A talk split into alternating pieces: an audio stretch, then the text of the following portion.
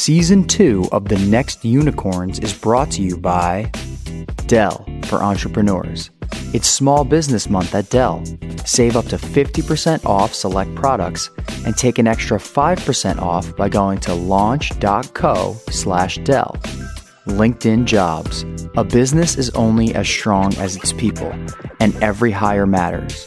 Get $50 off your first job post at linkedin.com slash unicorn.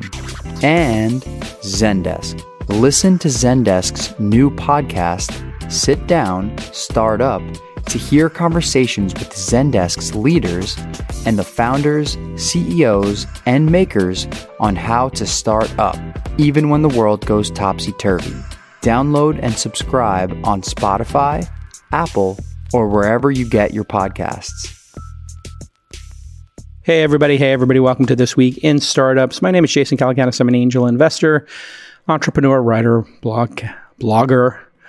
I guess I used to be called a blogger uh, here in the Silicon Valley.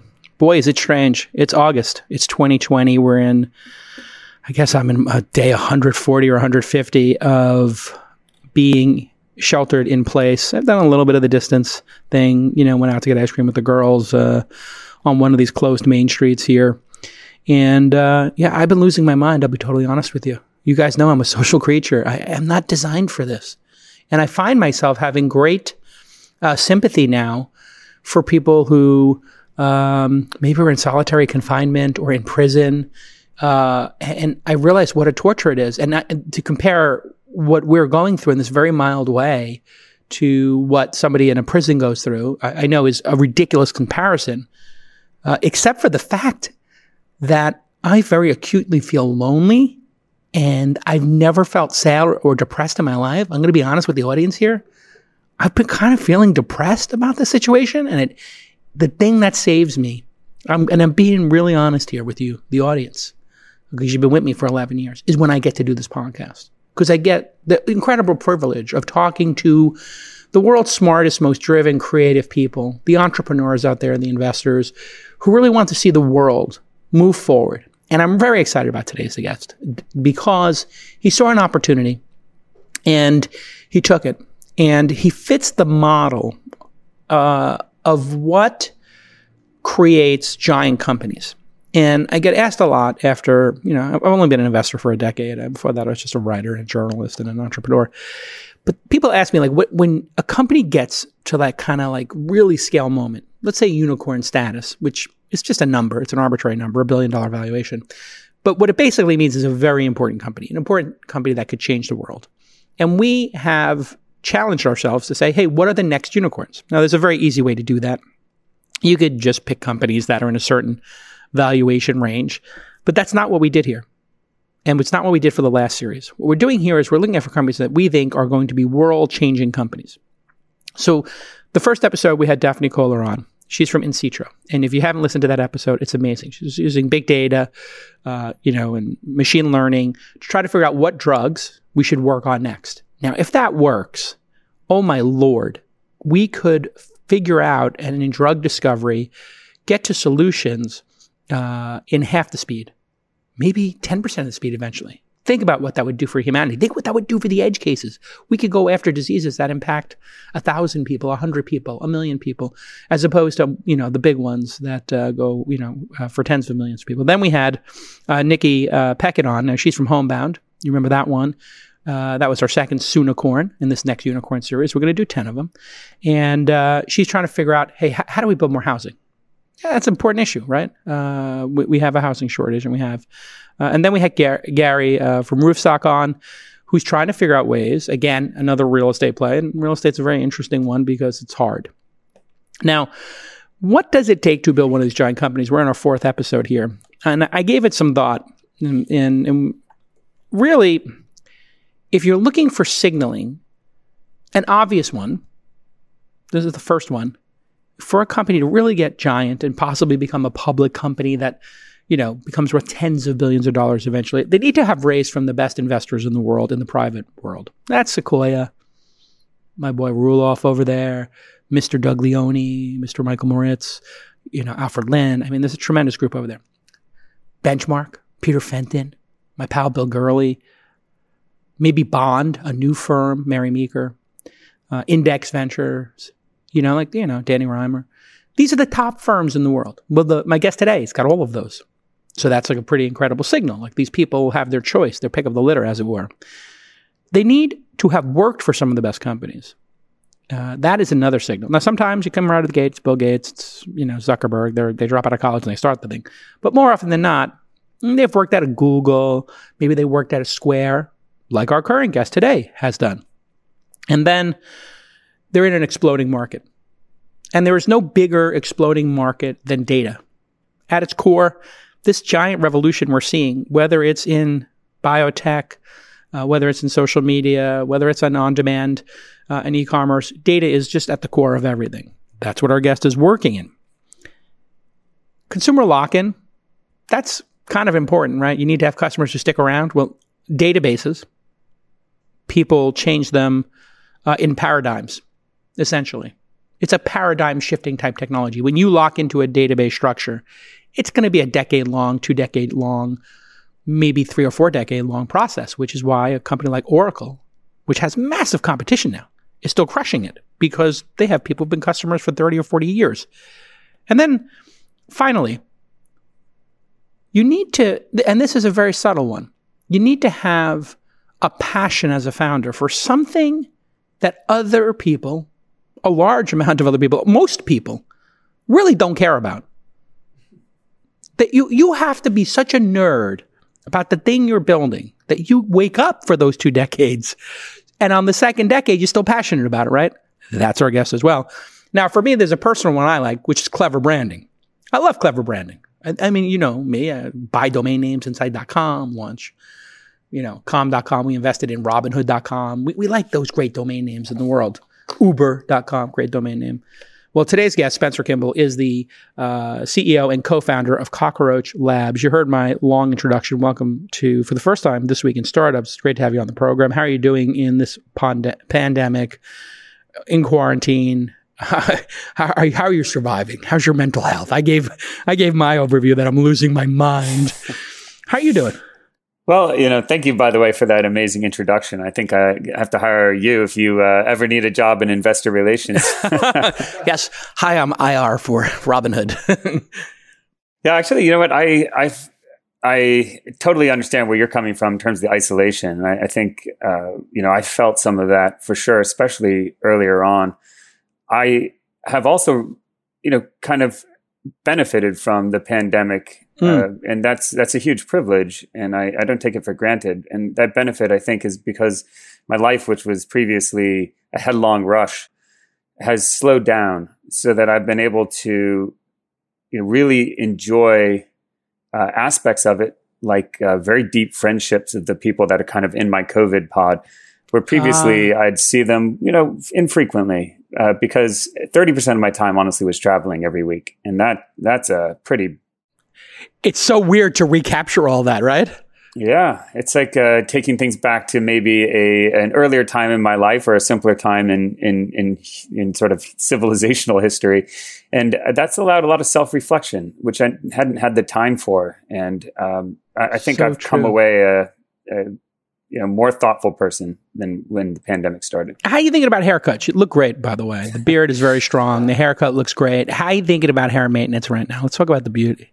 You, well, you I, have you gotten a haircut in quarantine? You look like you trimmed the sides. I have. Yeah, you no, I, I, have gotten I've gotten two haircuts actually because Whoa, whoa, whoa. Take it easy there, Spencer. outdoors, I hope. Or yes, self-administered. no, it was, it was outdoors. Although a lot of uh, a lot of people at Cockroach Labs did self-administered ones, which were pretty funny. but I think these days you can get you can get a haircut in New York City at the actual uh, salon now. You know, it's may, obviously may people ask, are masked you know, up. As a uh, as a as somebody who was born and raised and bred in Bay Ridge, Brooklyn, lived in uh, West West West Chelsea on the West Side Highway and 26th Tribeca. That's my that was my New York hoods. Uh, where about in um, New York are you? I actually live in NoHo for the last uh, 15 years. Uh, NoHo is what? That's north well, of north Soho. of Houston. North of Houston, yeah. So Soho, south of Houston, and it's right between Greenwich Village and the East Village. Got it. Yeah, I know where you are. I was trying to think. There, there used to be. Um, an Algerian restaurant there that we used to go to at four in the morning. That was incredible when I was a kid, but I, I doubt it's still there. What's the vibe like in New York, by the way? Well, I think it's improved dramatically. I mean, there was some dark days in New York. Yeah. Uh, you know, in March and April, whew, it was it was incredible. You could go Scary. right down Broadway in the middle of the day, and there wouldn't be a car on it, which is pretty unusual for New York City. And uh, nowadays, though, especially you know with the summer and the case count remaining relatively low, uh, it's good energy in New York. There's not a lot of tourists, so it's all local. That's always nice. Yeah, the restaurants have all spilled out onto the streets. They're building all these uh, Beautiful. seating areas and things. Yeah, that's it's actually The way it should be. Permanent. Yeah. Shut down St. Mark's Place.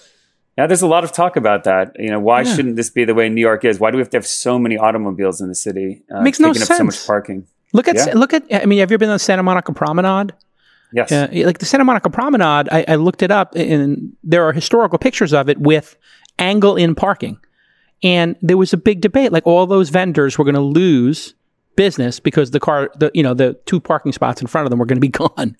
Yeah. And it's like, no, it's going to become a destination. yeah. Um, well, I'm glad everybody's safe there. My, my parents are there. My brothers are there. I got a lot. All my family's there, and uh, it's just nice to see the turnaround. And it, it says there's definitely something going on. Listen, I'm not a, an expert here, but uh, we've definitely turned a corner. They're doing massive testing there, huh?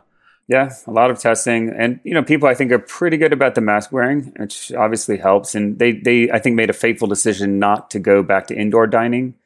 And So I think smart. That's, yeah, it's it's kept the case count low because outdoor, I think, too. Subways, uh, people taking them or not? Because I would not get I- on the subway. I rolled out uh, my bicycle, which is usually in storage between Burning Man every year, and it's like an electric bike. I have like a little seat for Yeah, my daughter too. on Me it. Me too. I got the electric. Oh, you brought your kid? Did you bring your kid to uh, Burning Man yet? No, not yet. She's only three, so one Oh, day. okay. I, I my ten year old wants to go now, and I'm I, there's a group of uh, you know folks who bring their kids for the first two or three days, you know, before it gets too crowded, and then uh, you know they they pop out. All right, listen. I, I, the way I wanted to structure the interview today because you've done so much in your careers, I wanted to start out in part one and talk about databases and how they've grown over the years. Um, and, and even touch maybe a little bit on open source and the impact that has had vis-a-vis versus Oracle and and then building a company off of open source. Then I want to get into starting and running a company. And then as we wrap up, talk about funding, which you've done just a tremendous uh, job on. There's a couple tiny things I want to talk about around privacy and big data. So that's a structure for everybody listening here of how we're going to run the podcast. If you're using a, an advanced podcast player like Apple's or Overcast and you swipe, le- swipe left on Overcast, you can see the chapters. So if you wanted to jump around, you could do that. And we're going to get through a, a big long list here with one of the smart folks in the industry um, who's worked at, like I said, Google and Square and raised from Sequoia, Bond, just everybody. All right, stick with us. We'll be right back. All right, it is Small Business Month at Dell, and that means you can save up to 50% off all Dell products.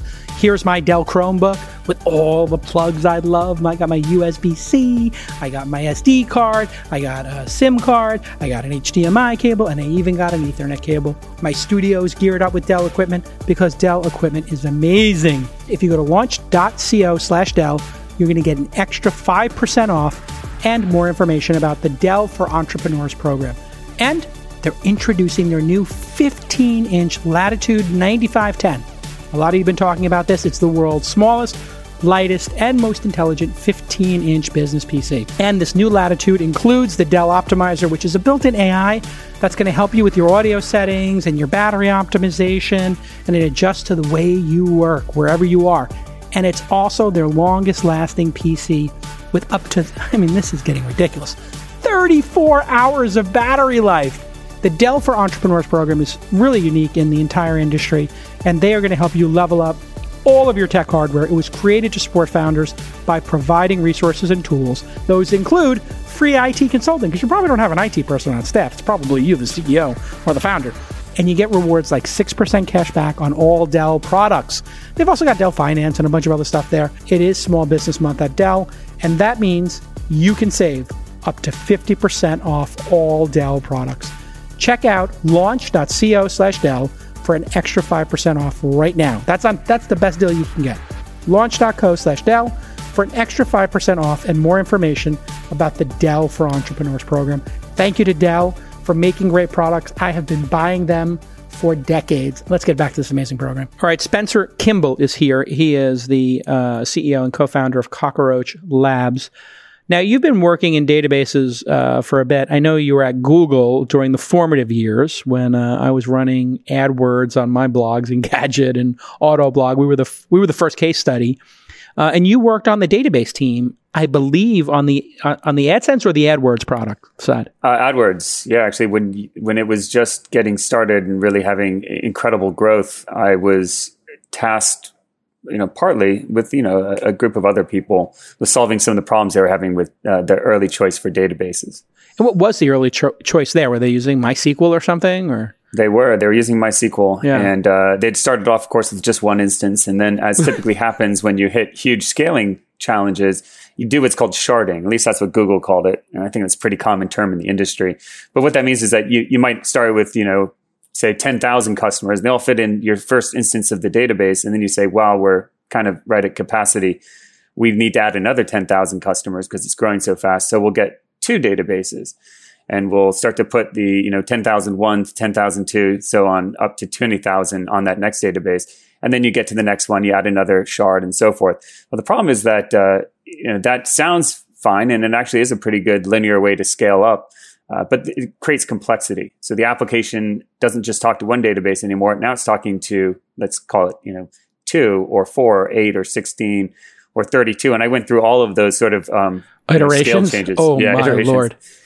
And, and, each time there was like a additional complexity. Like there were things that just would really break and you had to fundamentally solve the problem by coming up with a new piece of technology that you could fit in there that would, you know, help uh, ameliorate the situation. And, I think it's important for the audience, especially founders to understand the evolution of technology. Back before that, you weren't, you didn't need to have strong response time from a database because in a commercial database, people would go to the finance office and say, Hey, I need this report. And they'd say, when you need it by this Friday. And then we'd run a report. And if it took an hour, if it took f- five minutes, it didn't matter. You just got the report together and you handed it to somebody.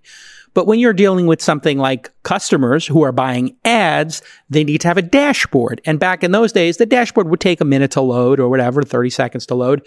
But this is a distinct uh, challenge in a real time environment when you're displaying ads, when you're trying to do dynamic things, and when you've sharded, shout out along came Polly, uh, when you've sharded your database, it's sharded, but you guys can look up the reference if you don't know what it is. Great. you, have seen along came Polly? Yeah. Rain, yep. rain dance. Rest in peace, Philip Seymour Hoffman, who used to work out at my gym, Chelsea Piers by the way. Oh, yeah. And he literally looked like the guy from along came Polly because he, he was a large guy who wore clothes that were too tight and he'd just be on the elliptical sweating like he it, he was not playing a part he was literally yeah. playing the guy from that film but just you know in my i was never a, a database manager I did a little it in back in the day but am i correct in that the issue becomes when you shard databases now you've got multiple copies of data now, if I want to query that data, that data may exist across multiple databases. It mm-hmm. has to be found as well. And back in that day, the developers who are writing the code, now they used to point to one database. Now they're pointing to two, but oh wait, did we update that edge case code for that special thing? And now it's pointing at 32. That problem uh, was basically we, you couldn't even throw hardware at it, which is what people tried to do, right? They tried to throw hardware at it. They tried to throw high speed fiber connections at it. They tried to throw memory at it, caching. None of that worked because it just got too big too quick, correct? Yeah, I think that's a pretty good summary of it. And there's there's all of those things you mentioned. They help, but when your thing is growing exponentially, you, you can't just help. You have to get you know some point get back to you know fundamentals and redesign and really plan for that kind of scale. What was that fundamental change that happened in databases around that time? Because we also remember dynamic sites, uh, FriendFeed, uh, this uh, Twitter thing, other things, just constantly having their databases crash the servers. Obviously, MySpace was a complete disaster. The reason it died was really because of their database structures and choices. What was the big breakthrough from MySQL to non-structured databases, et cetera? Yeah, that's a really great question. And uh, to kind of to your earlier point uh, about how much friction there is once you've already adopted a database, AdWords stayed on that MySQL path. Uh, they they were at 32 shards or so by the time I left the project, and every morning there was a war room for like months where we were putting out the fires and things. But it kind of got a bit stable there. I moved on to some other things. Uh, but they didn't retire that system for 10 years. And by then, by around 2012, 2013, 14, it was already a thousand shards. So they oh really, Lord probably the total amount of engineering time was probably it was probably measurable in the centuries that went into just wrangling that database from one shard to a thousand shards. But that became an anti-pattern at google. So like obviously you start on a database you're stuck on it. So adwords was on that thing. There were like uh, pa- points along that journey where they tried to move it to other emerging database technologies and it was always nope this isn't ready yet. It's not ready. We're so mm. invested in the mysql schemas and the, the requirements that a relational database uh, you, you, know, the, the, guarantees a relational database gives. Uh, but it became an anti-pattern at Google. It was it was fairly outlawed, I believe, just because of the immense uh, struggle that engineering had to do to make that that paradigm work. And they instead decided, and this was kind of like some of the you know brightest minds at Google, Jeff Dean and uh, Sanjay Ghemawat. They created what was called Bigtable. Hmm. Bigtable launched the NoSQL movement. So things like MongoDB and Cassandra, uh, are, are uh, and HBase are examples of things that were inspired by Google's efforts. And they had a paper in 2004 about Bigtable and Bigtable was amazing. What it did is it said, okay, we're going to redesign databases so these things scale automatically and they scale horizontally. So it's not just about getting bigger machines, which, you know, you can only go up so far before you're kind of at the, the supercomputer stage and can't really get any bigger. And your cost curve is super linear. So you're paying more every time you're just adding, uh, you know, uh, uh, the, the same amount of uh, additional capacity. So it's got a, a low ceiling and a super linear cost structure. That's the old way of doing things. That's sort of the Oracle way. Yeah. Big, uh, Bigtable was like, okay, we're going to use commodity hardware in these data centers. You put another machine in, you get that much additional capacity, and the system itself will manage the growth. It will rebalance things. It'll reach equilibrium between all of the nodes you have. But in order to do this, they said, hey, you know, SQL is a decades old technology. It's extremely evolved. It's got a huge footprint. We're not going to try to build SQL. We're actually going to say, they didn't call it NoSQL originally, but they're going to say, okay, we're going to make this a simpler API it doesn't do as much. It's not going to have transactions. But what it will do is it will handle the immense challenges we have around scale. For everything Google needed to build, we have, uh, they had a huge scale problem. So that was the number one thing. Can we make this thing elastically scalable? And, and they did. And, and when they, when that, when they first started talking about that, this becomes a paradigm shift because you can't do the SQL queries that everybody's used to right? Forming SQL queries. There's some whole business division. There are some, you know, data jockeys who spend their entire lives, you know, making SQL queries and figuring things out. And they're like, wait a second, that's going away. My entire career is based on that.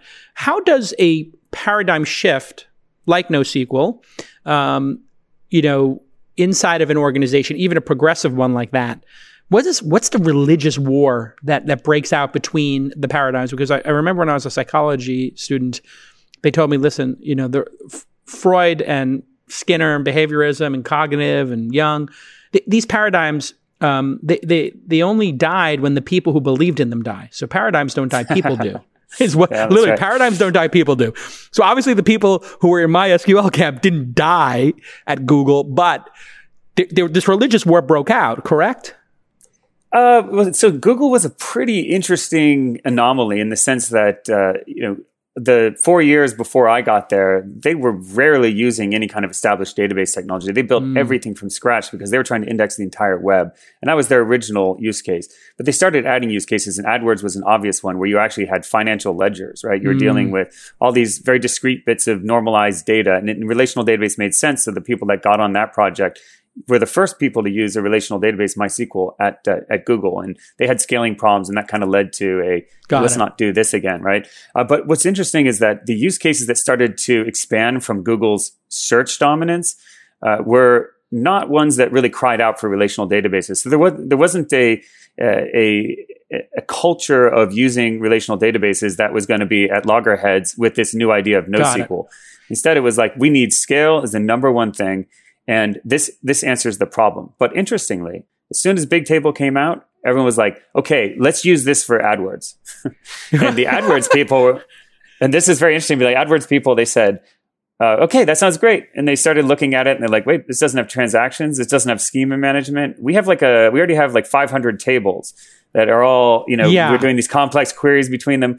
Uh, this isn't going to work. You know, you guys have to be, you're smoking something, right? This Yeah. isn't going to work. So uh, it was kind of like, interestingly, back to the drawing board pretty quickly for the Bigtable team. And they created something called Megastore All right, two when we- years later. when we get back from this quick break, I want to wrap up that like transitional process and then talk about building a company around open source because this is another, I think, big paradigm shift.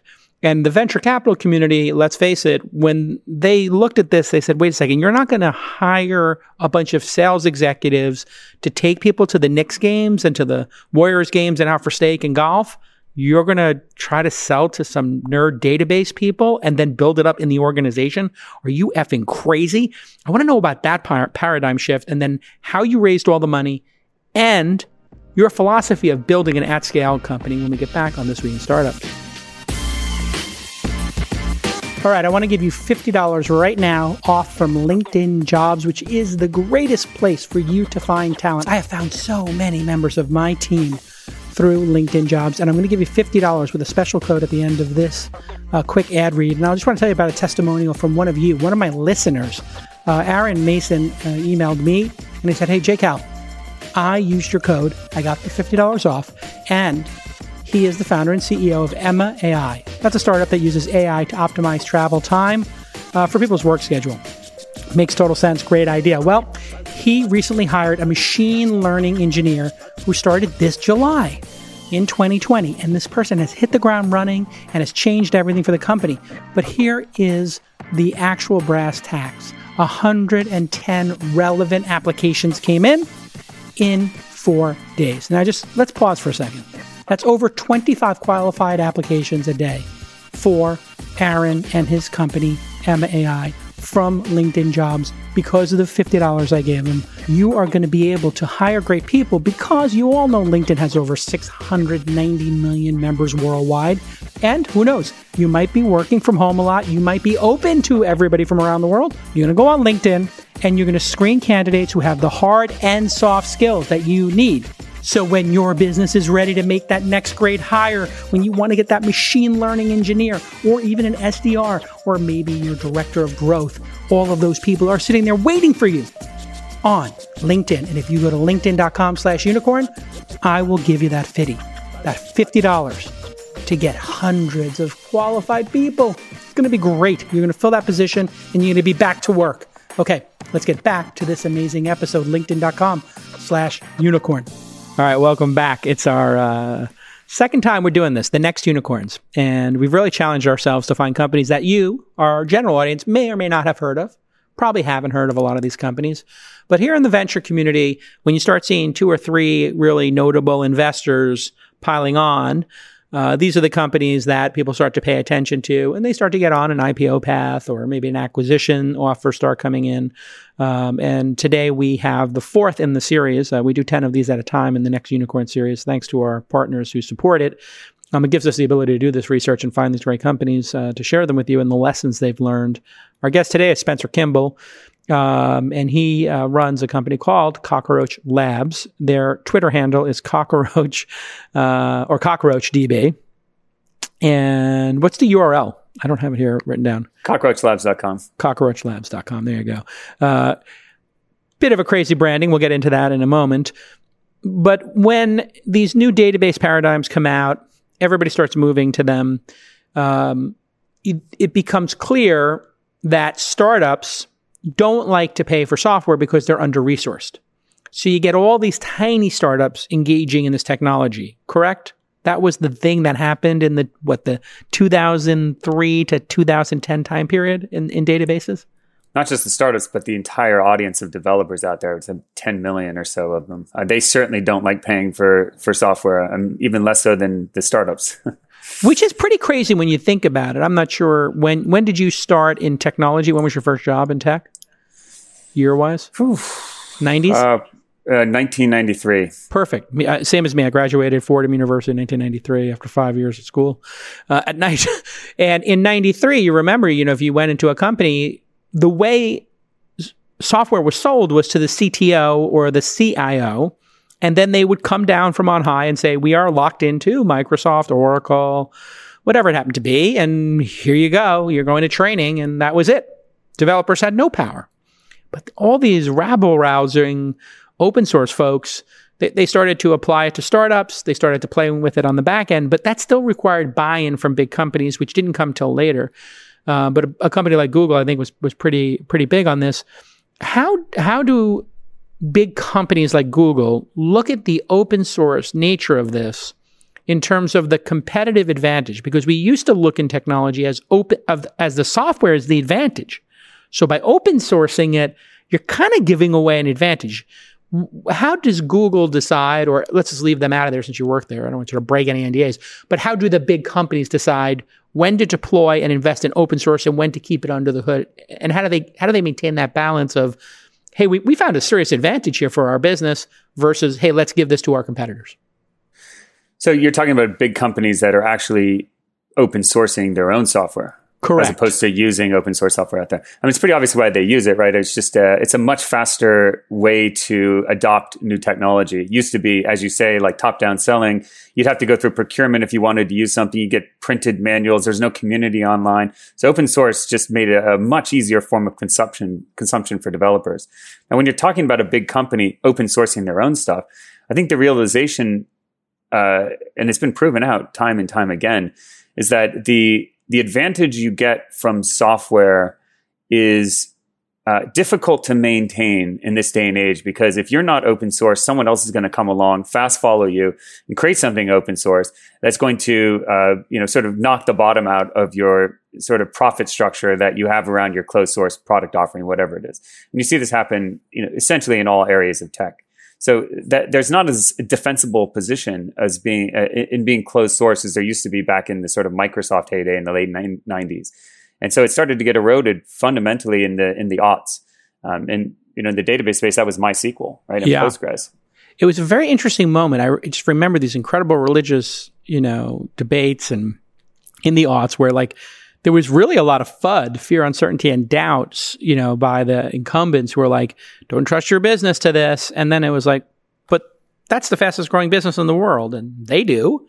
So they kind of, but in summary, the benefit of keeping it close to the vest is not, is, is so small when compared to the benefit of it being out there publicly that inevitably, if you try to do it privately, somebody is going to realize, hey, this needs to be open sourced and you're just, it's going to happen anyway. So you might as well cross the chasm yourself and just deal with, you know, giving up that little minor advantage for the, for the yeah, bigger I mean, protection. Jay, I think the, the huge learning from at least my whole career in, in the past 20 years has just been that if you have a platform that has committed users. You have the eyeballs.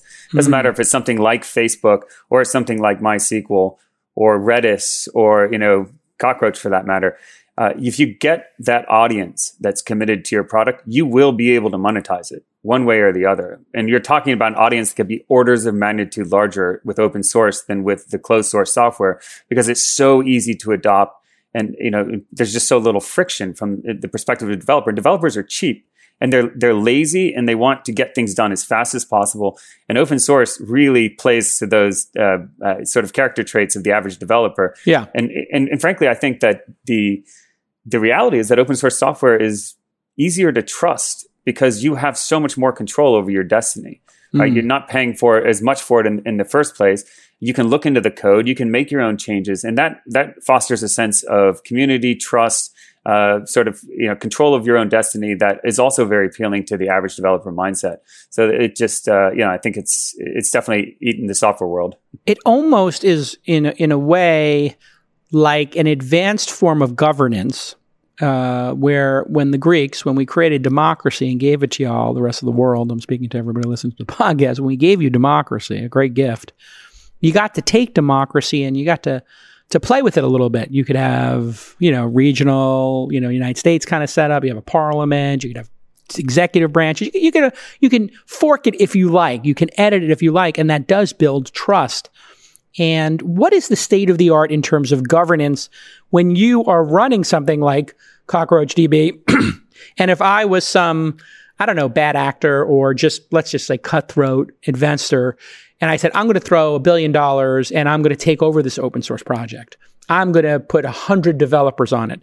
And you start thinking about like uh, in the Bitcoin world, there was always this 51% attack kind of, you know, oh, if you had 51% of the voting, you could start voting it and you could do all kinds of stuff that would uh, maybe crash the system. How does one, when you have an enterprise like yours that is destined to become a, a unicorn many times over in my mind, how does one mitigate against this concept of a another party coming in and trying to control the governance or just taking the entire thing and forking and saying i'm putting 500 developers on it yeah, we, we actually had a, a Chinese company fork Cockroach back in around 2016. It's called PingCap, and they have a, a competing database called TiDB. And you know, we actually we like those guys. I think they have a great product. It's a bit different from Cockroach in terms of some of the you know differentiators that it has. But you know, I think that's that's what you expect from Cockroach. And know, imitation is the sincerest form of flattery. I do think that's true. Ultimately, in general, with an open source project, especially a complex one like Cockroach, having the core committers kind of means everything. Hmm. And Define what a core diff- committer is for the audience that doesn't understand this in this interesting open source world? These are typically the people that are either maintaining it or even original authors that continue to work on it that just understand the, the depth and complexity of the system at a level that, you know, has taken them years. And so to to just throw money at something, it's kind of, you know, how many cooks can you put in the kitchen sort of problem. Mm. There's only so many people that you can use to to effectively take over a project all at once. You can throw a billion dollars at it and you can waste that billion dollars pretty quickly and you might not get anything better than, you know, a steady state, you know, uh, cost of spending like say 20 million dollars over the same time frame on the core committers who already understand the project. So that that's been the typical defense of someone just coming along and, and truly building another business.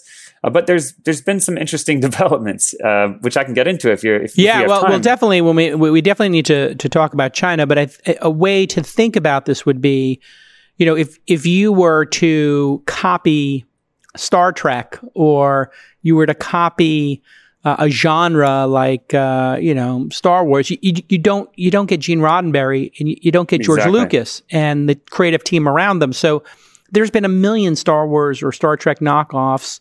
Uh, you know, for better or worse. I mean, The Sopranos comes to mind as like a really great homage to Scorsese and, you know, mm-hmm. uh, The Godfather, right? So you, you can build on things successfully, uh, and you can have, you know, those actors and, and folks move on from them, but it very rarely results unseats, in something yeah. transcendent that unseats it. The, the Sopranos only reinforces the brilliance of The Godfather, and uh, you know, the G- Goodfellas only reinforces The Godfather's brilliance. When we get back, I want to talk a little bit about China and data, and specifically.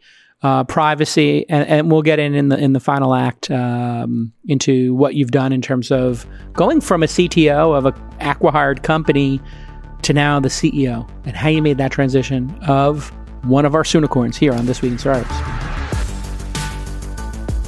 All right, listen, everybody knows Zendesk is the go to tool for customer support. You know that. It's the standard, it's the gold standard. But what you may not know is that Zendesk also offers a suite of sales tools because that's part of the process, right? You sell into a customer, you delight a customer, then they have a challenge. You want to make sure you solve that challenge, get that great information, and then put it back into the product. This is called the flywheel. You know, you got sales, you got product development, you got customer support, and all of that is done through Zendesk. They have a beautiful suite of tools. Zendesk is offering their suite of sales tools plus their industry leading support software, which you need to be using for free for six months as part of the Zendesk for Startups program. And I'm going to give you the secret URL to do this in a moment. You're also going to get Zendesk's community of startup founders and partners to help you better serve your customers, right? You're going to learn from your peers. And they'll even offer dedicated onboarding guidance and support to get you up and running. And your company is going to be stronger. Like my uh, company, one of the companies we invested in, Steezy Studios, which is a dance app through the combination of Zendesk, Explore, and their ticketing tagging system. Steezy can track which features their users are most excited about. And they give that to the product team. Bing, bang, boom. All of a sudden, the product gets better. Get six months of Zendesk for startups for free at zendesk.com slash twist. Okay, you may have guessed the URL. Zendesk.com slash twist. If you're under 50 people, if you're Series A or under, they're going to go ahead and give it to you for free for six months. And check out Zendesk's new podcast, Sit Down Startup, available on all major podcasting platforms. Every customer counts when you're a startup, especially now. So start building the best customer experiences with Zendesk. Okay, let's get back to this amazing podcast. Okay, Spence uh, Kimball is with us. We're on a first name basis right now. You guys call him Mr. Kimball or Spencer. I can call him Spence because well, I've spent 22 minutes with him on a podcast and we're both losing our minds. You grew up in New York, by the way? Where'd you grow up? I grew up in Jersey mostly. Really? Where? Ridgewood? Where are you? Uh, north, south? A little, it's north central, kind of uh, Maplewood is what it's called. Oh, okay. Very nice. Very nice. And then where'd you go to college? I'm just curious. UC Berkeley. You went to Berkeley from Jersey mm-hmm. to Berkeley. I was oh my eager lord! To get, yeah, I wanted to go to California no matter what. I, I thought it was going to be uh, the promised land that would look like Baywatch, and everyone would be playing beach volleyball. And I went to Berkeley. I'd, I'd never been there before. Yeah, slightly different. Slightly different. Slightly. Yeah, they're not. They're, they're not. They're not taking up yeah, volleyball. They're taking shrooms. It's a slightly different vibe. um, it kind of results I, in the same transcendent experience, uh, paradoxically, but it's slightly different. You, all your family and friends gave you shit for going from Jersey to California. Start calling Cal- California boy, asking if you got a convertible. No, they. I, I don't think. I think they were mostly jealous. So They're a little jelly, yeah. yeah. It's something else when you move from that northeast to California. Everybody's just like, "Oh, you defected," and but then they're like, "What's it like? Is it actually yeah, exactly. great?" and it's like, and, and pretty great. When I moved back, they were like, "What would you move back for?" But well, why uh, did you move back? What was your thinking there? You just missed the energy of the city. You missed that. Well, yeah, I'd never. I'd, I'd, only worked uh, in summer jobs in the city previously, mm. and so I'd never lived here. But I came. Google opened an office for engineering after mm. Bell Labs started. Uh, you know, basically uh, hemorrhaging yeah. these really qualified PhD candidates. So wow. we, uh, I came out to help, and I stayed for three months and fell in love with it. And mostly it's because New York had such a vibrant social scene compared to San Francisco. It's just when did you move out city. there in the aughts or so? Yeah, 2004. I moved permanently. Oh yeah, yeah. Uh, Post 9/11, it was, was the city was in transition during that time. I left in 2003, 2002, 2003. But man, you missed the 90s in New York. It was crazy. Uh, that was a good time. Anyway, I caught a little of it. You know, you, you see the meatpacking district, and when I first came here in 2003, it was you know blood on the streets. Um, literally, you know, I try to explain this to people. There were there were literally two places you could go in the meatpacking. There was a club called Mars by P Irrigation. Yeah. And it was in a five or six story warehouse building. And be careful on floors three, four, five. Like it just got more and more deranged as you got to the top. And this was like a lawless time in New York. Second, there was a place called Florent, which you might remember, which was a French bistro that was open 24 hours a day. But that was a time when there were literally, let's just say, people working on the streets in recreational oh, yeah. mm-hmm. uh, practices in the meatpacking districts. And there were two places open that somewhere around four o'clock, five o'clock, we'd be going to get steaks at Florent. And you go get the steak frites there. Steak au poivre was on point. And the, the meatpacking would open. And you would just see guys in butcher coats with cows on hooks running down the street. It was a literal meatpacking district in the 90s. And if, if nobody hears, if anyone that's listening has, hasn't been to Manhattan recently or to the meatpacking, it is a very different scene nowadays. it's literally like Times Square. I mean, you have the best hotels, the Apple store. You know, it's, it's unbelievable. Every nook and cranny of that city has been. Um, yeah, it's like, uh, it's gilded right now. It's yeah. posh beyond belief. Well, I, it's one. I think it's. I don't know how you feel about it, but I think one of the upsides. Uh, I always look for the silver lining, try to be positive, uh, and creative destruction. The creative destruction being caused by the flight of families and professionals who can now work remote out of New York City and San Francisco is going to result in a collapse of rent, which then results in people who have commercial space letting people like me in the '90s. I, I lived in a commercial space for like seventeen hundred bucks a month two, wow. two or three thousand square feet looking out on the, the Hudson River, a giant loft. Um, and I just built my own bathroom and it was completely illegal. And that was like no big deal. You just paid the landlord 500 bucks a year at Christmas. You were good. And yeah. it's going to, that's what's going to happen. The artists are going to, I heard people, Brooklyn's more expensive than Manhattan. That's true, I think, uh, on in a lot Some of cases. Parts, yeah. And they're going to have to redeploy all these like elite spaces and try to figure out how to get people back into the city. The rents are going to collapse. San Francisco right now, it is a disaster. I mean, I, I lived in New York in the late 70s and 80s. Whoa. I mean, it, it was dicey. Yeah. Uh, let's talk about something dicey in your business um, as we get back to cockroach. I could talk about this city thing forever, but um, you know, you you you have a, uh, an interesting Cold War occurring between the United States and China.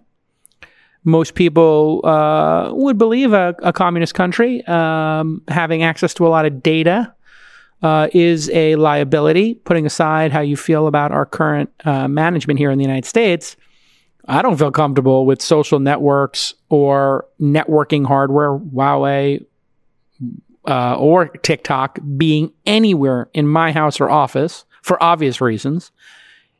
In your mind, looking at uh, the situation with TikTok, and without having knowledge, any social network, let's put take TikTok out of the situation, any social network that is based out of uh, an authoritarian country, the access to the data in that database would be de minimis, trivial to have access to. Correct? Um, if you had access to the employees and you know yeah listen i i would uh, i would if i were an activist from formerly living in hong kong i certainly wouldn't want uh, any of my personal communications being stored anywhere near uh, chinese uh, you know access or you know any of their networking equipment. Yeah and, and so th- the idea that we would allow a piece of software on 30 40% of phones with access to location data the camera roll location, photos, your microphone, your camera, uh, your address book. This would be if you were to say, I'll give all of that information on, I don't know, 20% of the population to an adversary that has a leader for life, putting aside if it's China or anybody, that would be a crazy prospect, no? Yeah, I think so. I mean, the reality is there's there's just no way to protect this data from these um, you know, for, for long, I should say, from these determined state actors. And, uh, you know, I, I, suspect that the people that uh, run TikTok are probably, um, you know, pretty honest and well intentioned, and it doesn't even require them to build in backdoors. I mean, the reality is there's these zero day exploits and things that uh, a state actor like the Chinese government um, can get into your phone if, uh, if if they really want to. Explain zero day for folks who don't know. It just means that uh, there's there's uh, nobody else presumably knows about the back door, so it hasn't been patched, uh, and you can essentially use it. It's a, just an incredibly effective um, way to to gain entry, um, usually into you know the whole operating system, for example, of a mobile device.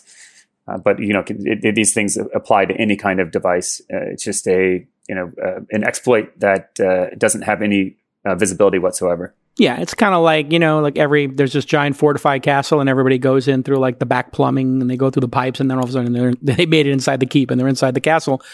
Uh, and, and do you operate in China? Are you allowed to operate in China? Do you even think about countries like that as a, as a place to participate? And I mean, how China's, do you think about them?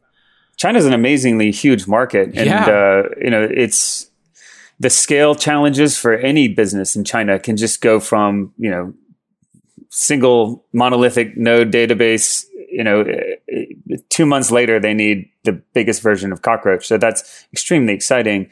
And, you know, we, we are open source. And I think that's for us right now, the best way to really participate in, in the Chinese market. We've had a, we've worked a lot with Baidu and uh, they use Cockroach pretty heavily and provide it, you know, even to their customers in their private or in their sort of public cloud, which is like AWS or GCP and it, it, you know that's a great way to work in China right mm. now. You know, through a partner like that, uh, it's not it's not getting us much revenue at this point, uh, but it's getting us exposure, and I think that's good. I, you know, I, I I'm I wouldn't say that I'm exactly optimistic that there'll be uh, reasonable relations between the China uh, between China and the U.S., especially from sort of a, a business business perspective.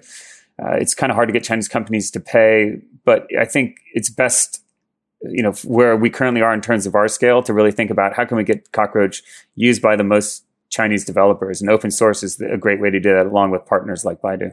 Yeah there's no way for you to stop somebody from using it but that doesn't mean you have to because your business is providing i assume support and hosting around the open source project correct?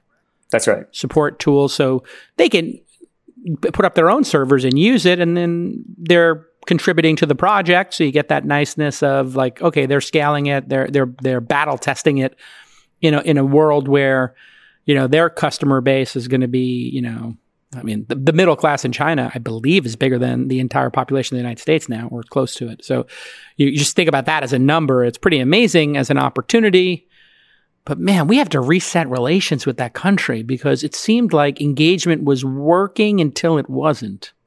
Yeah, it seems that things are a bit uh, at the nadir right now in terms of relations, and um, you know some of the some of the human rights issues. Listen, I yeah, I don't want to get into big political discussion, but yeah. you know, it seems that China's changed a lot in the last ten years, and um, not all of it's positive. Some of it is. I think that there's always a chance to improve relations, and I'm, I'm hopeful that will happen. It's just heartbreaking when you see, you know, a, a, something like Hong Kong fall, you know, and it doesn't, and, and we, and no, and the and the world at least the United States, doesn't have the ability to participate in any way to say we we would rather that not happen. And is there a way we can work with you or incentivize you to maybe let people sell books there? And it's like, yeah, no, we make too much money. The movies make too much money over there, and you know the NBA makes too much money over there. And even you from a from a modest company, you're like, wow, I got to be judicious in how I talk about this. I don't want to you know, yeah. ruin opportunity there. And you know, engagement has been great for the people of China. The the that 300 million people coming into the middle class there, which is good for the world. I think ultimately it's great for the world is because of the iPhone and, and because we're building stuff there. So it's, it's we're going to do another podcast on that. Um, but if you were to compare adversarial situations or challenging situations for you, which is more acute? dealing with authoritarian countries like China or dealing with uh, juggernauts who want to take over every single aspect of open source, like Amazon Web Services, which is a bigger threat to your business? Uh, certainly uh, Amazon at this point. Amazon Web Services. Do they play fair? I mean, every company I've talked to who's in the open source space says that Amazon Web Services does not play fair. Why do people say that to me over and over and over again? Well, because in some respects they don't play fair, but it depends on what you mean by fair. Amazon, I think, does live their company value, which is obsess about the customer, and and uh, that leads them down a different path. than, for example, Google, I don't think they still have this as their guiding value, but it used to be, you know, don't do evil. Yeah, and and and that, there's very different um, outcomes uh, if people hold that value, you know, relatively sacrosanct within the company. And, and people do. People adopt the values in companies. It's actually been a huge learning experience for me as a CEO. Uh, they, they, uh, they, as long as your values really describe the the tenor of the company and sort of the DNA, it, it persists and people adopt them. And so I think from Amazon's perspective, they they care about getting their customers things that are less expensive. Uh, so they they really care about that price point, and that are in terms of AWS at least that are very integrated in a holistic set of services that uh, can solve problems, especially for smaller companies that are you know high growth. So the growth segment, and and that makes sense that they're going to just take every open source product out there. Uh, typically, AWS does what I'd call sort of good enough type offerings. Yeah. So it's like it's well integrated. It's one sort of vendor throat to choke is the, the throat people to use. choke. Uh, yeah, it's like what, what does it mean? Explain the metaphor. I mean, the problem is that I guess it was so you know, as a let's say you're a, growing company and you have a bunch of different uh, software that you use. If you have that spread amongst ten different vendors, mm-hmm. it's a lot of relationships that you have to manage. Every year, you're kind of renegotiating your price with each one of those vendors with one throat to choke, you just it's like it all comes down to one vendor. So it's like you you have one relationship, one person God. you're talking to, one billing system. The problem is, I guess Amazon's throat is pretty difficult to choke. well, yeah, and in, and in, in fairness to them, the the free market economics that they're doing is they're saying take anything that's a cost center for Amazon, which their servers are a cost center, make them a profit center this is probably one of the most brilliant moves in the history of business, period. I mean, this would be the equivalent of, I don't know, uh, Nike saying, uh, we want to make our cost center of, I don't know, packaging uh, sneakers and boxes. We want to make that a profit center. So package everybody else's b- sneakers. And oh, by the way, yeah, stores that sell sneakers, we, we want to sell everybody else's stores and do third party sellers.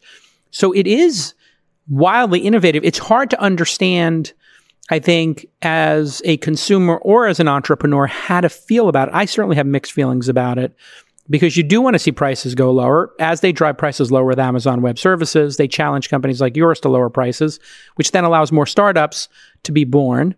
um, and it makes you focus like a laser. If people are going to pick Cockroach DB versus the, does Amazon have a Cockroach DB fork or competitor yet? Or Well, what, not- what do they have in public. the database space? Oh, not that's They- public. Not that's public in terms of a fork. They do have lots of competitive technologies. Uh, Yeah. They have something called Aurora, which is probably the, the closest to what Got. Cockroach is offering. And do they try to poach your people? Are they like looking at your team and then just you wake up one day and 10 people come to you and say, I got contacted by recruiters? Are they, are they that Uh, kind of competitor where they just come in and try to, to That's to, uh, happened. In fact, they, they try to hire me sometimes. I get these mails from them. like, Oh, you know, okay. hey, so that's the blanket one. It's like, Yeah, yeah, hey, exactly. uh, Mr. Kimball, we see that you have a passion for database projects. We're from Amazon Web Services. We're wondering if you would like to consider opportunities. that's exactly right. It's, Yeah. it's so hilarious how those. It's. Uh, I mean, I literally get emails from people, and they're like, "Mr. Calacanis, we see you're an executive in finance. Um, we, we were wondering if you were looking for a financial partner to help you balance your portfolio." and I write them, and I say, um, "Here's my book. Read the title. Uh, would you? I think the you should be asking if you can be an LP in my fund rather than if you should manage my money. Can you beat Yeah. my returns? And I just show them my returns. And I'm like, okay, my, well, my first portfolio was a three digit IRR. Can you beat that? And they're like, uh, no, our business is taking 25% of your four points that we make you in some blended bullshit. It's pretty hilarious.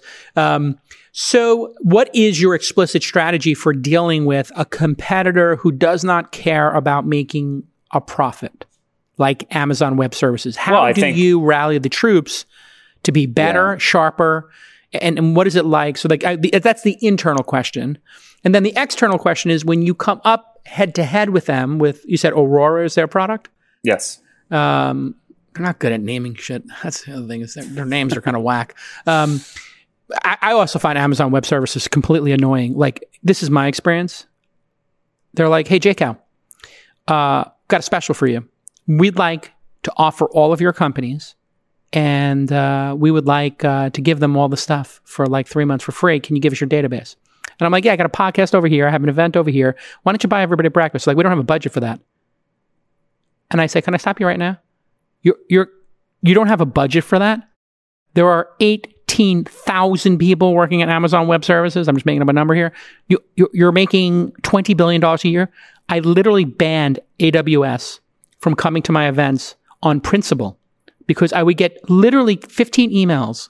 D, they'd slide into my DMs and they're like, "Hey, can you? Uh, we have a new pr- Amazon Web Services product, JCal.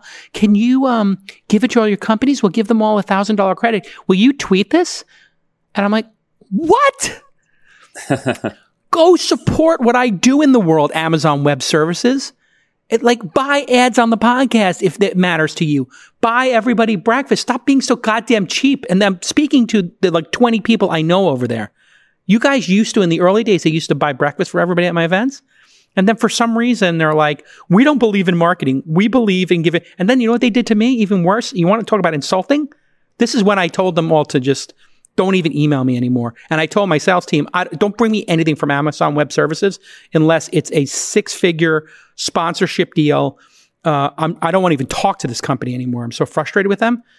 These, they, they had the nerve, the nerve to give Y Combinator companies like 50% more than our companies in our accelerator.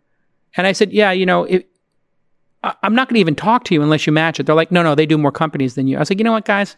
You're just insulting. I- and I'm tired of being insulted by you.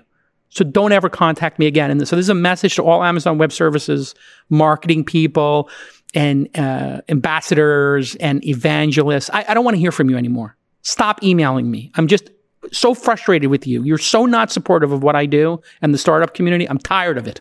Period. End of story. And I'm sorry to the sales team who has to deal with this now. But I'm Team Cockroach. How Yeah. do you that? So anyway, so the how do you internally rally the troops, and then how do you beat them in the marketplace? I want that's what I want to know because that's got to be like every board meeting you talk about the that existential. Yeah. know, threat. You know, I, well, Sorry to go Um, on a rant, Spencer. I'm just no, no, it's, I I enjoyed it, honestly. Uh, I, you know, it's easy, it's easy to rally the troops internally because, you know, we're the ones that are actually doing the innovation. And that's what people at, that's why people join Cockroach. Like they want to work on the, the cutting, the sort of bleeding edge Got of it. databases. And Amazon is repackaging other people's software and they do a good job at that. They're, they're, they're definitely the leaders. And, uh, you know, I think they have a really good service in many ways. And obviously, you know, the innovation there is just astounding, especially the business model innovation. Uh, you know, so it's not hard to rally the troops. We don't really talk about AWS that much at board meetings because it's pretty obvious how we're going to build a business that coexists with what they're doing, even if they were to fork Cockroach DB and, and offer it themselves. Um, I think that what Amazon's really good at and where they have just definitely won the market and, and, and it's their incumbency in the cloud is around serving high growth companies. Uh, you know, they they again, it's like these these smaller companies. They want one vendor throat to choke. They want one integrated billing thing. They want a bunch of stuff that works well together and that's is as inexpensive as as it can be. Uh, but the real opportunity in the market is all of the world's biggest companies that have been for the last several decades on Oracle and on mm. IBM DB2 and mainframes. Like these companies have all the money, right? That high growth segment, it's amazing. It's huge. Amazon has killed it there. But what they're offering is very geared to these companies. They, they explicitly look for ways to create friction so they can have lock in uh, into their cloud. Right? This is not what a company that is now starting to embrace the cloud is looking for. Right? They're very allergic to the idea of what they call vendor concentration risk. And Amazon represents massive vendor concentration risk, right? If you use a database with Amazon, as you say, it's like this 10 year kind of journey. That's actually pretty typical for a database. Um, these big companies are uh, they, what they don't want to do is get stuck on AWS permanently. Yeah. And, and, and the database feels like a good way to do that. And Amazon's very cognizant of that. And, and they, they like to push that, uh, that high friction sort of integrated set of solutions. You know, what we've discovered is that we're very good at playing for these, uh, these we call them the global 2000 fortune 500 because what we're offering is something that meets them where they currently are on their journey to the cloud right. which is going to continue over the next decade. But these companies have private data centers. They've got high value use cases. They have a, a hybrid future fundamentally for the next decade. They need to be able to straddle their private clouds to the public cloud. When they're in the public cloud they might start in aws because that's where they have expertise in terms of their existing you know site reliability engineers and devops people but they don't want to be stuck there, right? Yeah. They, they, they want to make sure that is a big issue. How easy is it? And is there a standard coming or under development, you know, from the Azure folks, uh, Microsoft Azure? Am I pronouncing that correct? I've heard people, Azure. Azure. Yeah, people, I've heard it multiple. I've heard multiple too. Azure, I think, is the best way to say it. Google Cloud. Uh, is it Google Cloud Engine? Uh, GCP Google Cloud Platform. I Cloud Platform, yeah. I, used to, I think they use Cloud Engine. So GCP. Uh, then you have things like Rackspace. Is there a um, an anti AWS contingent working on portability and interoperability so that people can do best of breed and have it work outside of this walled garden kind of AWS issue? I don't see too much specifically from those other clouds, although I, I know that they have all kinds of different initiatives. Uh, Anthos is one that Google came out with recently, which is really about more the private data center side, but mm I guess it's multi-cloud too. Uh, but there's a lot of companies. Uh, I, uh, uh, in, I invested in one called Upbound, um, or um, yeah, is that that thing? That's what it's called. Uh, but it, they're building like a um, sort of a multi-cloud control plane, so that you can launch services in any one of the clouds. So they're really abstracting. wow. The, yeah. Yeah. That's the isn't that the holy grail? If because I, I was on the board of a company called Dyn, the DNS routing company. And a topic that came up from a lot of customers was this ability to take their DNS and say, hey, send some companies to AWS and some here. I mean, it, that doesn't really exist in the world yet, does it? The ability to kind of route people dynamically to different cloud centers, is that just too hard to maintain for people, too complex? Or is that what like this company you're talking about that you angel invested in going to do?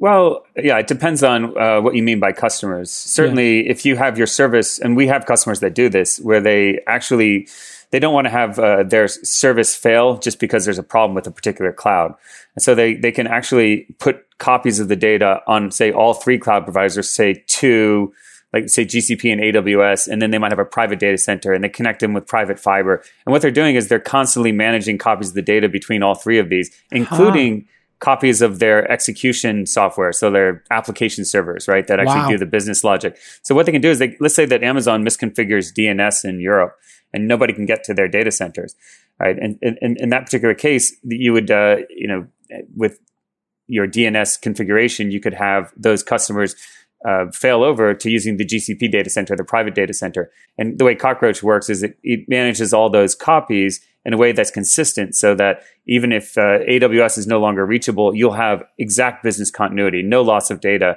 and you're now relying on the copies that existed in the GCP and the private data center. So it's a it's a way to eliminate the systemic risk that comes with a cloud vendor, um, you know, misconfiguring or having some bug or some big outage or something like that.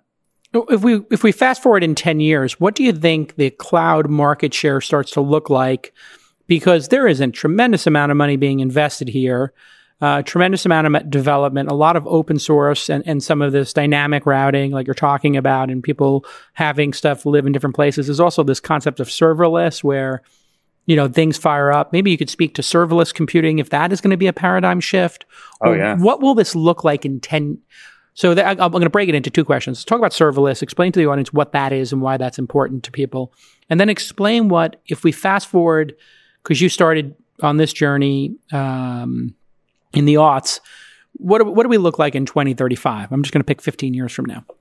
Wow, I mean that's a that's a that's a lot of prognostication there. Yeah, let's go. Uh, certainly, it's going to become immeasurably larger. I mean, things. It's not just that everyone's moving onto the cloud, and I was mentioning those global 2000. That tipping point's already happened in the last couple of years. Now they're like every one of these companies is buying 100 million or 100 billion, sorry, 100 million in in credits over the next four years or something. You're like tripping over those kinds of deals. So that is already happening, and that just re- represents non-organic growth in the cloud market. I mean, it's going to be getting you know up there in the hundreds of billions, in the you know maybe even close to the trillion dollar mark, you know, over the next ten years. Crazy. Uh, and uh, but it's also it's not just those companies inorganically moving their spend to the cloud. It's also that you can do things faster with the cloud, and that's really where serverless comes in.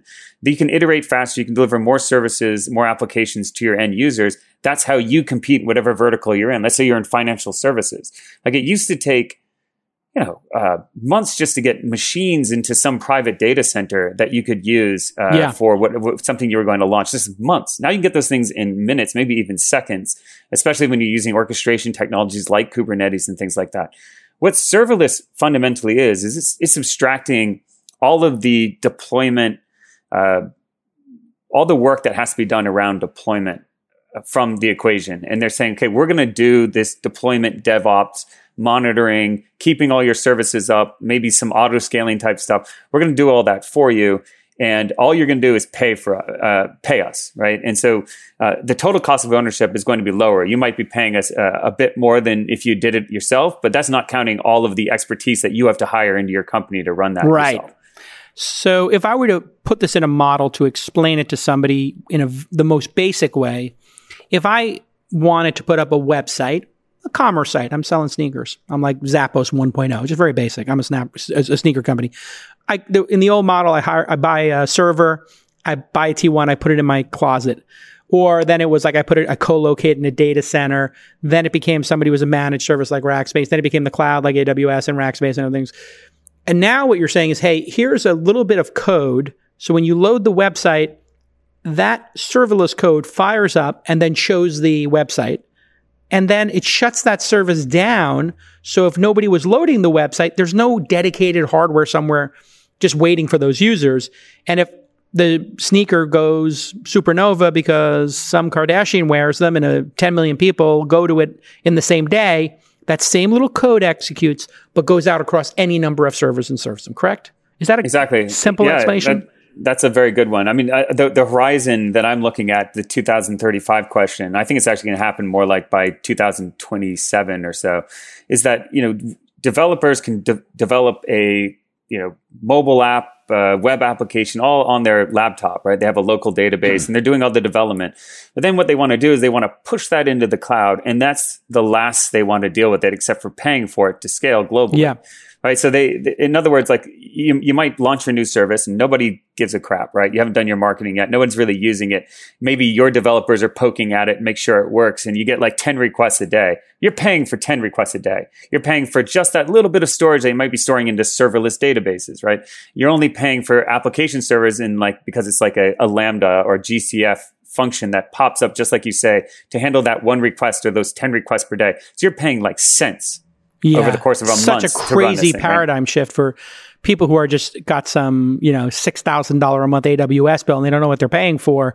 When they figure out the serverless thing exists, and exactly they could be paying 60 cents or $6 or $60 or whatever it is right and that will just scale up right and, and you oh, want that man. to scale up so that it can go maybe you're paying literally $600000 a month because it is scaled globally and you're handling you know hundreds of billions of requests a day but you're also making you know six million dollars a month. So yeah, yeah, you're like, okay, I'm happy to pay for this. I mean, there's there's lots of stuff that's unresolved in terms of how that happens, but fundamentally, you want to say as a developer, I want to take what's on my laptop. I want you to scale this globally, and I want to pay only for what I use. So if it mm. starts off as being nothing, then I pay nothing. If it goes, you know, balls to the wall and everyone in the entire world's using this, I'll pay more, but you're going to do all that scaling. I'm not going to have to re-platform. It's exactly what I gave you that worked on my laptop. Now it's going to work everywhere around the world. That's yeah. the that's the holy grail. That's right? the dream, and that dream occurs if we were to pick and you, you ever do sport uh, gambling? You ever gamble? Set a line. Much, you don't gamble. Okay, so setting a line Vegas. is you set the line. I pick the over under. So, what would you say is the year that you think this becomes the uh, the default for startups. Just pick a, a, category, startups. Startups just all go serverless.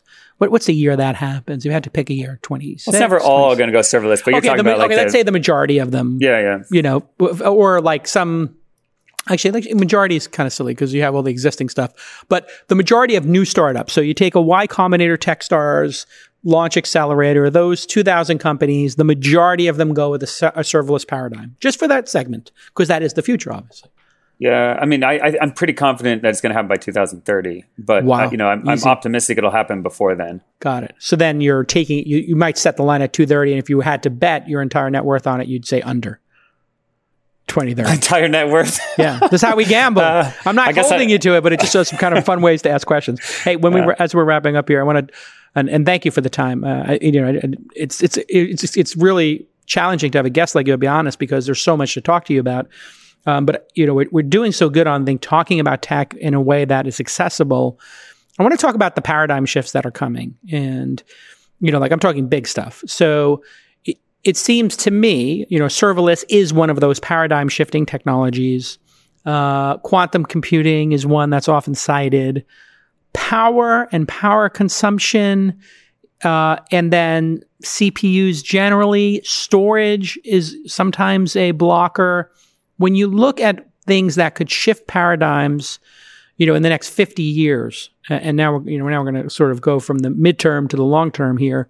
What are the paradigm shifts that, you know, our kids and, and, and their kids will be looking at when it comes to computing? Well, well, well, one big one that's going to happen in the next several years that you didn't mention uh, would be 5G. I, I, I do think that uh, it's rare to get uh, latency uh, significant uh, significant improvements in latency. That happens very infrequently in, in, computing, and I think that there's you know the the real time experience is something that most people just haven't really. Uh, imagined what's possible. And okay, obviously so realize- let's stop for a second and explain latency as it currently stands now when I'm using my cable modem or my 4G phone LTE versus what it would look like there, and then what what that experience would open up of e- extremely low latency? What would we be talking about here? So when you really think about latency, eh, for most applications, obviously high frequency trading and some gaming is different, but mostly what you want to do is get under 100 milliseconds. That 100 milliseconds is kind of like, I guess the US Department of Defense figured this out. This is the command and control system um, limit threshold. If it's under 100 milliseconds, it feels instantaneous to a human being. Got it. If it's over 100 milliseconds, you've noticed the lag. And so uh, for certain Which is things a tenth like of a second for people to understand, correct? Exactly, a tenth so. of a second. So it's not, it's not, it uh, doesn't seem like much, but it's an eternity in, in computer world. But like, you know, the, the reality is that when you, everyone on their mobile phone right now hits buttons and they are, they find it extremely normal to wait a second or more for something to come back. Right. And and and what what could happen is you know 5G is a, is very much an enabling technology because it, it's basically going to ensure that you know, for all of the users out there that have 5G, you're able to get on the backbone within, say, you know, around 10 milliseconds, 10 to 20 wow. milliseconds, and, and that's uh, you know, that's kind of true with LTE right now, but it's it's not um, it's not very consistent. Hmm. Uh, but the combination of 5G and um, and, and also startup companies and bigger companies, uh, you know, anyone that has a service they have to actually co-locate the application servers and the data next to the customer. That's mm-hmm. why when I was talking about this horizon where you squint at it and you say, here's what serverless could be, I'm talking about uh, scaling globally. And really what that means is giving global customers a local experience, which means that you need the 5G so they can get close, they get on the backbone quickly. But then you need to make sure that the application and the data is mm-hmm. stored close to the customer. So you can't have an Australian user hopping across to Virginia and that uh, that is going to be like a, a really big uh, paradigm shift when you can actually easily you know democratize the ability of even a startup uh, to create a global application data architecture so that they can give customers wherever they show up. Let's say they show up in Brazil. You don't, don't really know when you're a startup or Tokyo or something mm. like that. You want to give all of those customers a, a wonderful sort of first class user experience. And I think getting everything under 100 milliseconds in your application is going to enable a lot of uh, what feels very fundamentally different in terms of how applications behave. Like imagine when you're sending a tweet out or you're you're typing something. Uh, right now, you might get some little uh, yeah, a little spinning little, wheel of dev, little dot dot dot ellipsis, whatever. So and so's typing. Yeah. Exactly. And and what you could do instead is really um, create a, a vibrancy through uh, you know real time interaction with the larger community. Right. Uh, that's that's going to change how things feel. You'll feel this connection. Uh, which right now, you know, there's like this, uh, everyone spends so much time. You just walk out on the street. I mean, less in COVID times, but everyone's sitting there glued to their phone. We're spending hours a day, like through this interface into these virtual worlds, but it's very slow. So the interface is like this incredible lag. Uh, which doesn't feel so bad compared to writing a letter or you know sending an email. Even it feels quite real time compared to that. But uh, the it, it, could feel uh, more like real life, and I think that's going to be a um, that's going to usher in uh, a lot of new use cases, a lot of change, uh, and and a lot of opportunity fundamentally. Yeah, when you and and the it has to be the the the double punch of hey, I got this low latency, so I requested my Gmail. Um, but if I'm in Taiwan or I happen to be on vacation in Sydney, and my Gmail is in the United States, well, that doesn't help me because now it's got to go across some backbone, and it's it, it defeats the purpose of it which I think is what, one of the things I heard, and um, is that some services, if they see that you're traveling, will then move your uh, database, let's say an email database, or if you were a customer who was doing uh, databases, and I, you know, as my e-commerce company, my Shopify store might then be uh, co-located uh, via what's called a content delivery network, a CDN, to those endpoints. Is that correct? Yeah, there's lots of lots of different ways to do it, and it becomes potentially pretty complex in some cases. Sure. Like if someone was just traveling for a day through Paris and then they had a day in Barcelona, you know, kind of having their Gmail follow them would be a lot of data transfer. So you wouldn't necessarily do that, but if they moved, you'd absolutely want to do that. Uh, Does that and, happen and dynamically? Do you think, like just without putting Google aside, but all email servers? You think they actually do that kind of stuff? The at scale ones? When I was at Google, Gmail didn't automatically move what they call your home uh, right. if you move mm-hmm. to Europe or something like that from the United States. It might happen automatically now, right. which would be pretty sophisticated. Uh, but That's a uh, sophisticated uh, move, yeah. Yeah. But for, certainly for something like, I don't know, Disney Plus, if I'm pulling up The Mandalorian, I am not pulling up The Mandalorian from some data center in Canada. Exactly. I'm pulling it from some node that's very close to my house, correct? It's exactly right. I mean, it's extremely expensive for them to deliver that over, say, a transatlantic link or something like that. So, yeah, I mean, Netflix does this too. I mean, everyone, everyone that's actually delivering, especially read-only content, that's that's uh, that's a more solved problem. The really sure. interesting stuff is like, what do you do for uh, things that have to be read and written? Like uh, mm. your Uber account, for example. So Uber has a global data architecture, and they've probably spent you know hundred engineering years on it, like literally a century of someone's time. But there's obviously a lot of people working on it in parallel. Uh, but you know that that allows them to have a holistic global service. So you have Uber no matter where you are, and it works well no matter where you are. It might not work as well when you're traveling in terms of you might have a little bit more latency as your account is probably stored mostly in the United States. But uh, certainly, if you live in Australia or Sydney, let's say, uh, you're going to have a, uh, you know, from day one, you're going to have an amazing experience, even though you're an Australian user. And that's what everyone wants to build those kinds of data architectures going forward. And I think that's, uh, you know, something that, you know, Cockroach is an integral part of that. And that's uh, some of our functionality that really does enable that. But there's lots of other pieces, the architectural stack that uh, are going to be, need to be put into place and integrated so that even a startup is able to, to get that kind of functionality. Yeah, it's really going to be interesting also when Starlink and some of these low or Earth orbit satellites get up there and they have 100 millisecond or less time. You're going to have 5G in dense places and then, you know, everywhere is going to be blanketed. So you're going to have this like double whammy in the next two or three years. The idea uh, and the competition that's going to come to that, you know, last mile or last whatever number of miles it is to a satellite, just anywhere anybody wants to work. And this is going to propel this work from home uh, concept, yeah. I think, to another level because right now people are buying homes based on the internet speed. Like it's literally in the description of the home. Oh, you want to move up to, you know, Saugerties or, you know, Hastings on the Hudson? Great, you know, but what's the internet in that town like? Uh, and any other paradigms that you follow like really closely and think are just going to be transcendent? Like I don't know if you follow quantum computing, which was supposed to be here a million times. quantum you know? computing is very interesting. I mean, you know it, that. Yeah, I don't. I don't exactly know when to expect that, but I do think stronger and stronger forms of, um, you know, sort of general artificial intelligence are a real possibility. You mentioned our children's lifetimes. Uh, I think that's that's you know probably somewhat realistic that some of that that will start to happen. You know, think about machines being, or say artificial intelligence is being better at virtually every meaningful task than humans.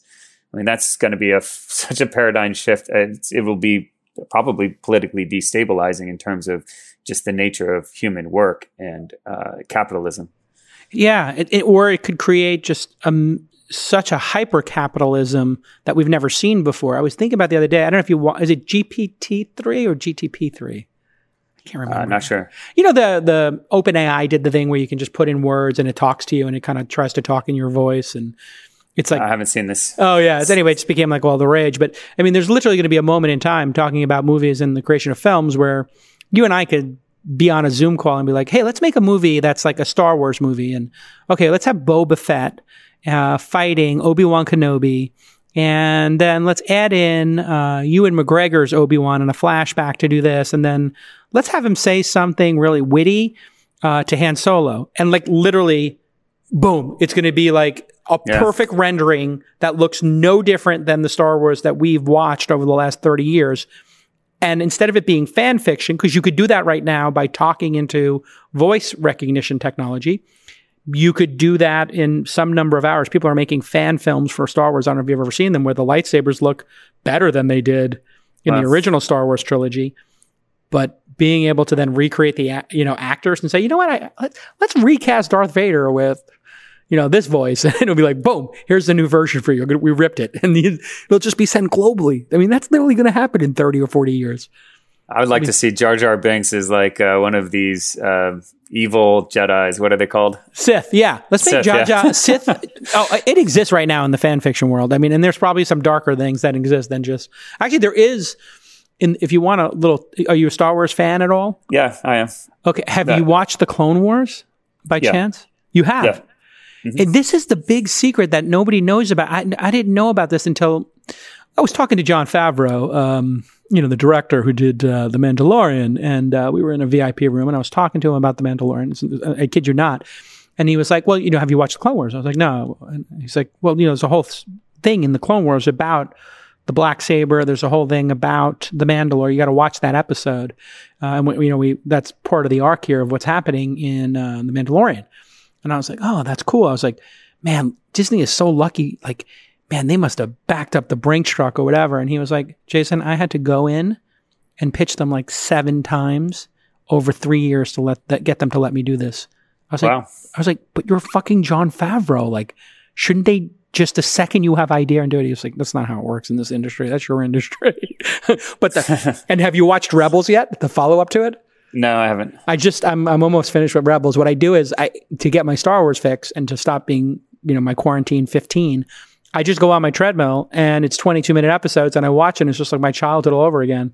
Uh, all right, listen, Spence, you've been a great, great guest um, and um, continued success. I, we, I could talk to you for hours and oh, we talked for an hour and a half. So it's GPT-3 anyway. Uh, yeah, it's like a little AI thing. GPT-3. I'll check it out. Yeah, yeah, it's just basically everybody went nuts for like 15 minutes over here because it, it literally can write in your voice and you put in some data set and all of a sudden it starts talking and you know it's sort of like I, I do have the gmail feature where it like starts giving you like two words ahead.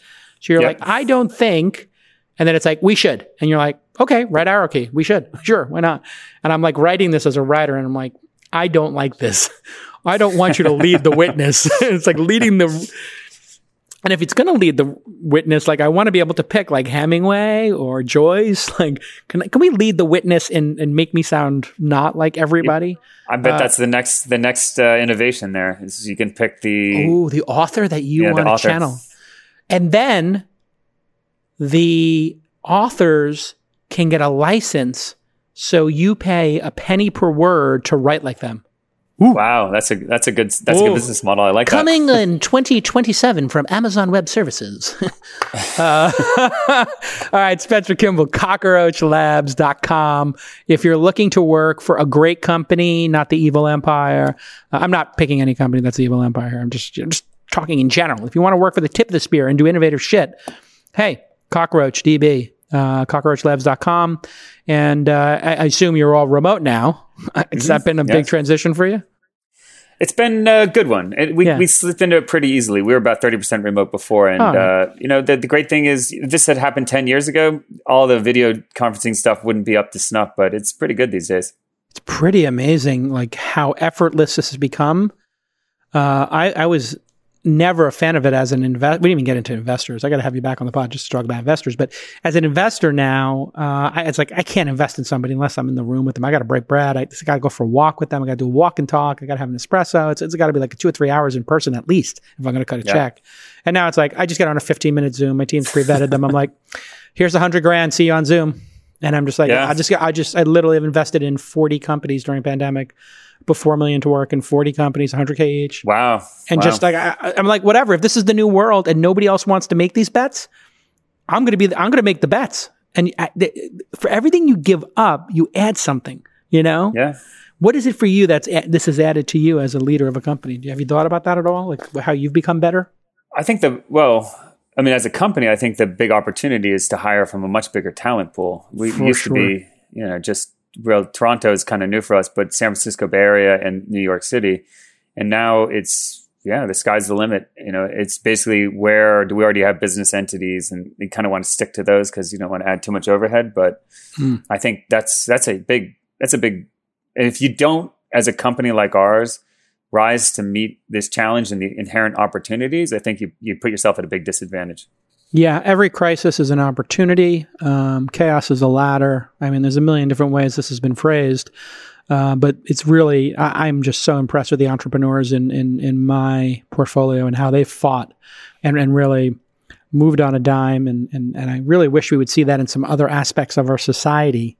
Where people maybe could be a little more nimble in addressing things like what's going to happen with our kids in three weeks for or two weeks or next week for school. I don't want to get into it too much here, but my Lord, has our government, our systems failed us, and we need to be entrepreneurial, uh, and that that's what solves problems. Is you know people taking risk, right, and taking chances, and maybe we're doing yeah. none of that. Out, it's just so outthinking the status quo, right? And I think that's where um, this the innovation from entrepreneur uh, entrepreneurial energy. That's where it's best invested. You got kids? May I ask? Yeah. I have a three year old daughter. Okay, so nursery school or yeah. stay stay home, I guess, or possibly these days. Yeah, yeah. I think this year we're uh, probably. I mean, her school closed and school closed permanently. I mean, I can wow. find another one, but I mean, she, at three years old, really, she just needs to play. I mean, she was going yeah. to a Montessori school, but oh, me too. I, am gonna have four year olds in Montessori, so like it just I'm watching them like cut vegetables. Like, uh, you, you have you got them cutting the vegetables yet with the with the I, safe knives? Uh, I, I think they might have done that. I didn't see them do that. They arranged huh. flowers. It's really it's a cute little program, and I, I think she was you go. Okay, I'm sorry. Finish the sentence.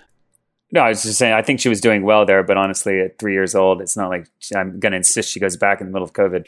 I mean, I went to public school in Brooklyn, and they were just like, "Sit down and shut up." And then they were like, Um, this is the third time we're going to tell you, Mr. Calacanis, sit down and shut up. Like it was like literally, I thought my name was sit down and shut up because that's all that ever, teachers ever told me was shut up.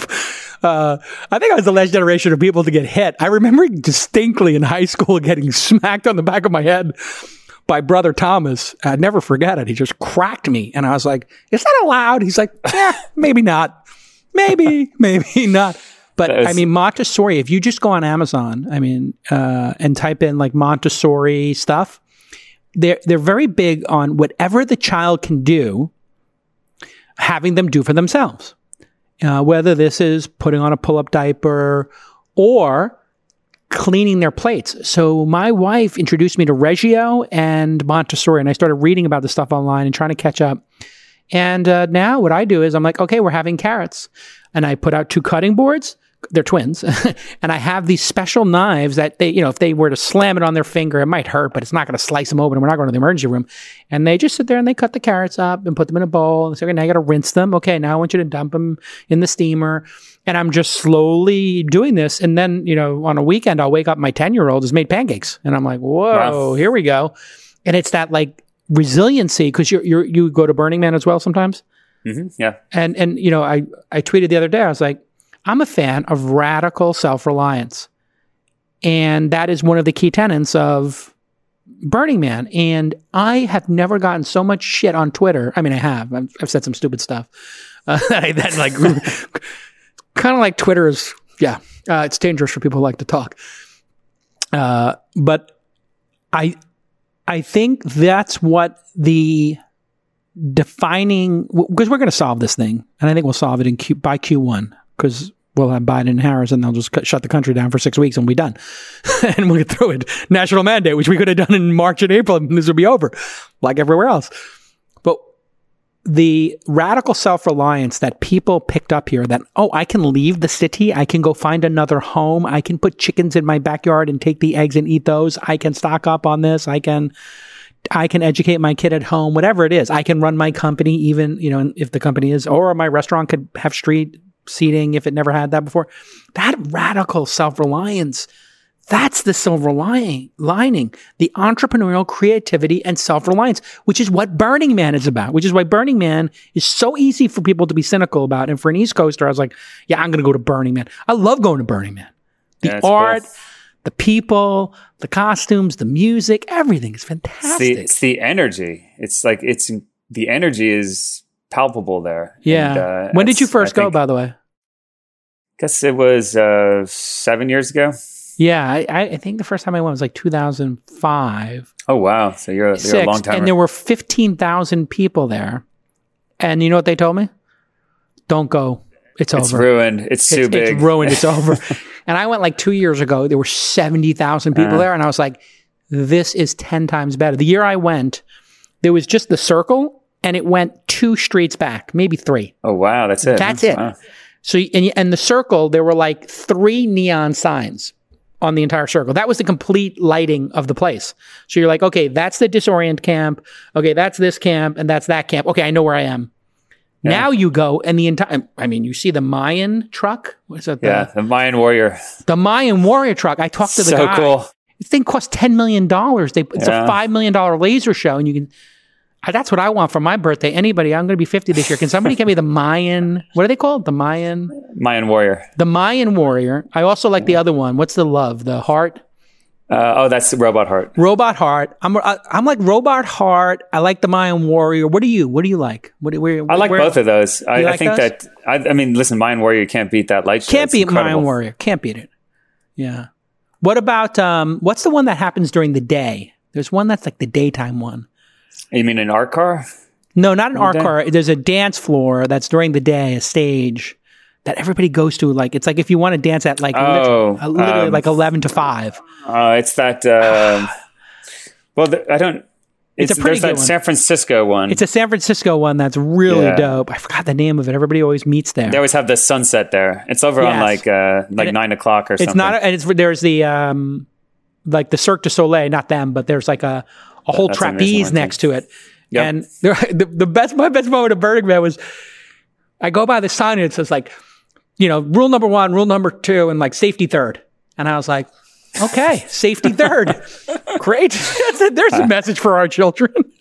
I, what was your best moment, Burning Man? You got a favorite favorite moment or uh, favorite thing to do? Go to the temple or I love the temple. A lot of people don't. Um, I, I find it's the pretty, temple it's pretty of like hardcore. yeah. it is hardcore, but you know the, the all the sadness there is the flip side of all the happiness that generated the sadness, right? It's like Yeah. there's two sides to a coin. I find it somewhat beautiful, and I've had lots of I think kind of transcended experiences uh, at Mm. Burning Man in general, and certainly at the temple. I think my best thing was my just my first year. The first day I was there, I, I just I was like a kid in an amusement park for the first time. You know, I was like I haven't felt that way since I was ten years old, and to feel it again at uh, when I was probably like forty one. Uh, it was it was pretty mind blowing. I was like, oh my god, this! I remember this feeling. It's like this is the feeling Play. of Joy. of just yeah excitement, Discovery, yeah. mind blown. But that that was uh, the mine too, and I you know I was like a pretty cynical guy about it, and I was like, all right, I'll go, whatever, hippy dippy nonsense. And I was like, this is the greatest art, music, people are in the right mindset. And uh, you know, when I say goodbye to my friend Dave Goldberg, who passed away, you know, that that temple, it was like one of the most deep experiences I've had in my life because I just sat there with other people who were grieving people they lost the year before. People don't know that there's a temple and then there's the Burning Man. They burn the man on Saturday night, they burn the temple on Sunday night. And people go and they put a note or something they remember about a person who died in the previous year. So you go and there might be what, 500 people? A thousand people around the temple, in the temple, grieving their loss. And it, it's just, I, I- it's, it's one of the most beautiful things I've seen in my life. It's very spiritual, and then they burn it, which is a really interesting. Um, you know, everything's ephemeral, and sometimes people hold on for these things too long. But you can invest a lot of your, I think, grief and pain in this, and then having it all burn. It's very somber, but it, it is beautiful. It's like a sort of a renewal. Yeah, you know, you put the yeah. I see people will put up a picture and then they'll write the story, and then you walk around it and you get to see like, oh yes, we are on this planet, but for a moment. Make it count, right? Make it count. Yeah, Uh, all right, Spencer. Listen, this has been deep. I I, I will see you uh, 2021 at the burn. Hopefully, if we Yes. get this done, uh, hopefully, I think we're going to get it done. If if we can get a little bit of change in the management of our, uh, you know, of the nation. I'm hoping, I'm hoping for a bigger change. Yeah.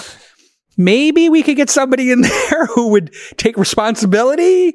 Maybe people could pick up a couple of these. Adam sells these beautiful masks and they give one for free to some people. You wear it and then it goes away. I don't know. All right, listen, be safe, Spence. Uh, and uh, great to have met you and great job on the pod, by the way. We'll see you Thanks, all Jason. next It time was a on real pleasure. Startups. Real pleasure for me too. Okay, cheers now. Bye.